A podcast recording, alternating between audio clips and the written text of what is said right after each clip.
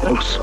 A propósito del COVID-19 y la emergencia sanitaria que se vive en el país, el Instituto Nacional Electoral aprobó por unanimidad posponer las elecciones que se llevarán a cabo este año, espero que sí sean este año en Coahuila y en Hidalgo. Le agradezco mucho al presidente, consejero del INE, Lorenzo Córdova, que platique con nosotros esta tarde. Lorenzo, qué gusto, ¿cómo estás, consejero? Hola, Manuel, ¿cómo estás? Qué gusto de saludarte. Gracias por estos minutos. Pues qué tiempos, ¿no? Nos están tocando vivir en todos los frentes y el electoral no escapa. No, sin duda, sobre todo porque las elecciones, Manuel, que se tenían programadas para el 7 de junio próximo en Hidalgo y en Coahuila, pues no solamente la jornada electoral, sino una serie de actividades que tendrían que desplegarse antes a cargo de los partidos políticos, de las y los ciudadanos, pero también a cargo de las autoridades electorales. Hay campañas electorales que estaban previstas para durar 5 semanas, venía en los próximos días el registro de candidatas y candidatos, algunos partidos por sus propios estatutos tenían que haber realizado asambleas para poder definir quiénes ocupaban las candidaturas. Nosotros estamos en contacto con casi 500,000 de ciudadanas y ciudadanos que van a ser, de donde van a salir los futuros y futuras funcionarios de casilla. Nosotros desde la semana pasada, desde el lunes de la semana pasada, vista la buena respuesta de la ciudadanía, habíamos suspendido el trabajo de campo de cerca de 1,000 funcionarios que están capacitando a estos ciudadanas y ciudadanos, pero pues el avanzar de la emergencia y sobre todo la declaratoria de emergencia sanitaria que hizo el Consejo de Salubridad, máxima autoridad en la materia, el lunes pasado, pues provocaron que fuera inevitable la decisión que se tomó ayer en una, por cierto, inédita sesión virtual. Todos los integrantes del Consejo nos conectamos de manera remota para tomar esta decisión que nunca había ocurrido en México, nunca se había tomado en nuestro país, que tiene que ser vista como algo absolutamente excepcional. No se puede normalizar el que se pospongan las elecciones, pero que era inevitable y que en muchos otros países ya había sido tomada. En Bolivia las elecciones presidenciales se pospusieron, en Italia, por ejemplo, se pospuso la realización de un referéndum que tenía que realizarse muy pronto, en Francia se pospusieron elecciones municipales y así sucesivamente. Bueno, las elecciones primarias en Estados Unidos, en varios estados se han pospuesto, como una manera, digamos así, de que las elecciones no sean un espacio de contacto inevitable y por lo tanto de contagio. Eso quiere decir, Manuel, que lo que hicimos fue posponer la jornada electoral. Nuestra intención es, de entrada, que pueda realizarse a finales de julio o principios de agosto, pero eso lo determinarán las condiciones sanitarias.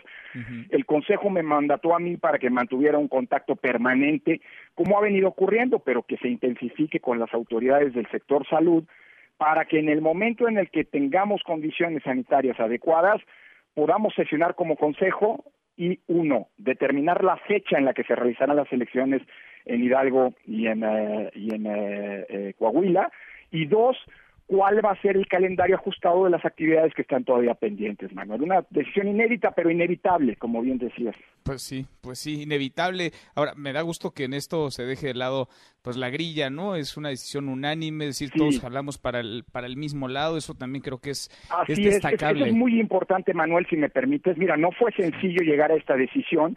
En las semanas pasadas hubo una comunicación permanente con las autoridades sanitarias del gobierno federal, con los gobernadores de los 2 estados, con los consejeras y consejeros de los órganos locales de ambas entidades y con los presidentes de los partidos políticos. Ustedes mismos reseñaron que había habido reuniones virtuales y debo decir una cosa, creo que es importante, como bien lo mencionas, se dejó de lado la grilla, los intereses partidistas que son legítimos, y hubo un consenso unánime en avanzar en este sentido, Manuel. Yo creo que es lo menos que podíamos hacer en un contexto en el que la política no goza de la mejor, ni la política, ni los políticos, ni la actividad política goza de mejor, de cabal salud, digamos. Sí, hay que cuidar también eso, ¿no? Y ser responsable.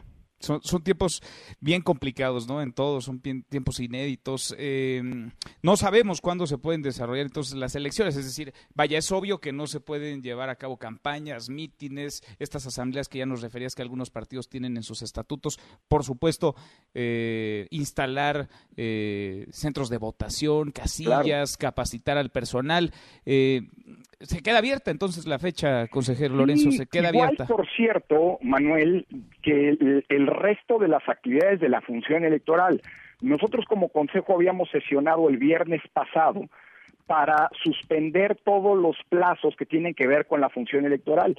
Esto para atender a las instrucciones sanitarias de las autoridades de salud, pero también para evitar los puntos de contacto y de contagio. Piensa un ejemplo. Nosotros estamos, como bien sabes, ustedes lo han reportado, tú mismo lo has hecho, Manuel, que hay algunos 7 partidos que están en 7 organizaciones que están en proceso de constitución de partidos políticos, están buscando ser partidos políticos. Bueno, todo esto implica que cumplir una serie de requisitos, entre ellos, en primer lugar, contar con un mínimo de afiliados y que tener asambleas, haber realizado asambleas con un cierto número de quórum. La verificación de toda esta información, toma en cuenta que se trata de millones de afiliaciones, pues la hace el personal del INE una a una, y se trata de información muy delicada que no se puede, documentación que no se puede sacar de las oficinas. Bueno, nosotros tenemos más de 120 personas que estaban dedicadas permanentemente a hacer esta revisión para poder cumplir con los plazos legales que eventualmente implican que a los partidos que obtengan, que cumplan los requisitos, se les dé su registro a partir del 1 de julio.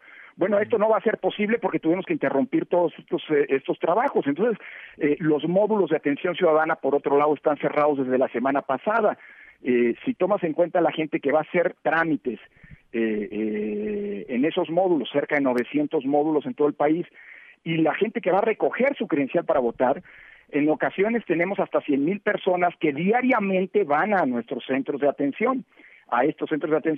Entonces esos son puntos inevitables de contacto y consecuentemente de contagio. Entonces, Manuel, ni hablar, no son las condiciones, no es lo ideal, pero creo que todos tenemos que asumirla con responsabilidad, pues que esta pandemia nos está en muchos sentidos trastocando la vida ordinaria, pero que con responsabilidad para enfrentarla, pues todos tenemos que entender lo que ocurre y tomar las decisiones pertinentes, ¿no? Totalmente, y nos obliga a ser muy creativos y también a repensar o reevaluar los calendarios y lo que está ahí en marcha. Lorenzo, está el tema de la elección de consejeros electorales, se paró también este tema que pasa por la Cámara de Diputados. ¿Qué va a pasar con los 4 asientos que quedarán o no vacantes en el Consejo General del INE? ¿Qué pasa? Es muy pertinente esa reflexión. Inevitablemente la Cámara de Diputados decidió, y creo que no podía hacer otra cosa, suspender sus actividades como pleno. Esto implicó que varios asuntos se quedaron en el tintero. Este que estás mencionando es probablemente el más importante, el más relevante en términos políticos de este periodo ordinario, la designación de 4 consejeras y consejeros que van a sustituir a Marco Baños, a Pamela San Martín, a Benito Nacid y a Enrique Andrade, que el día de mañana terminan su mandato de 6 años. Que fue, por cierto, muy provechoso y que contribuyeron cada uno de ellos a sentar las bases de esta nueva institución del INE, ¿no? Son miembros fundadores del INE. Nos vamos a quedar 7. No va a ser la primera vez que el IFE o el INE se quede trunco, se quede incompleto. Tú lo recordarás, al menos en 2 ocasiones ya ocurrió. Pero no son las condiciones ideales. Claro, en esta ocasión no fue una razón política, no fue una falta de consenso, sino la emergencia sanitaria. Nosotros vamos a tener que seguir trabajando 7 consejeros hasta en tanto la situación se normalice y se nombren a los sustitutos de los 4 colegas que se van. Esto nadie sabe cuándo va a ocurrir. Pero por cierto, un dato, hace algunos meses fue muy criticada la decisión que tomé y que avaló la mayoría del Consejo General de ratificar en su cargo al secretario ejecutivo, que es el responsable, digámoslo así, legal de la institución. Bueno, para nombrar al secretario ejecutivo se requieren 8 votos, así lo dice la ley.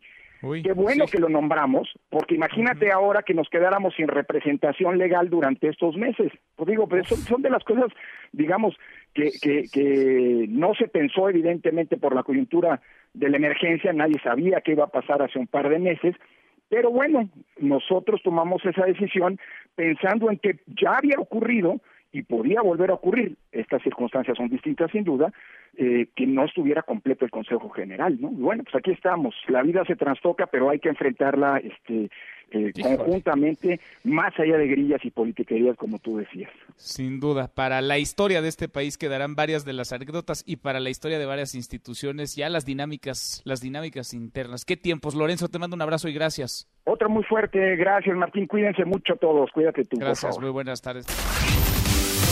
Mesa para todos.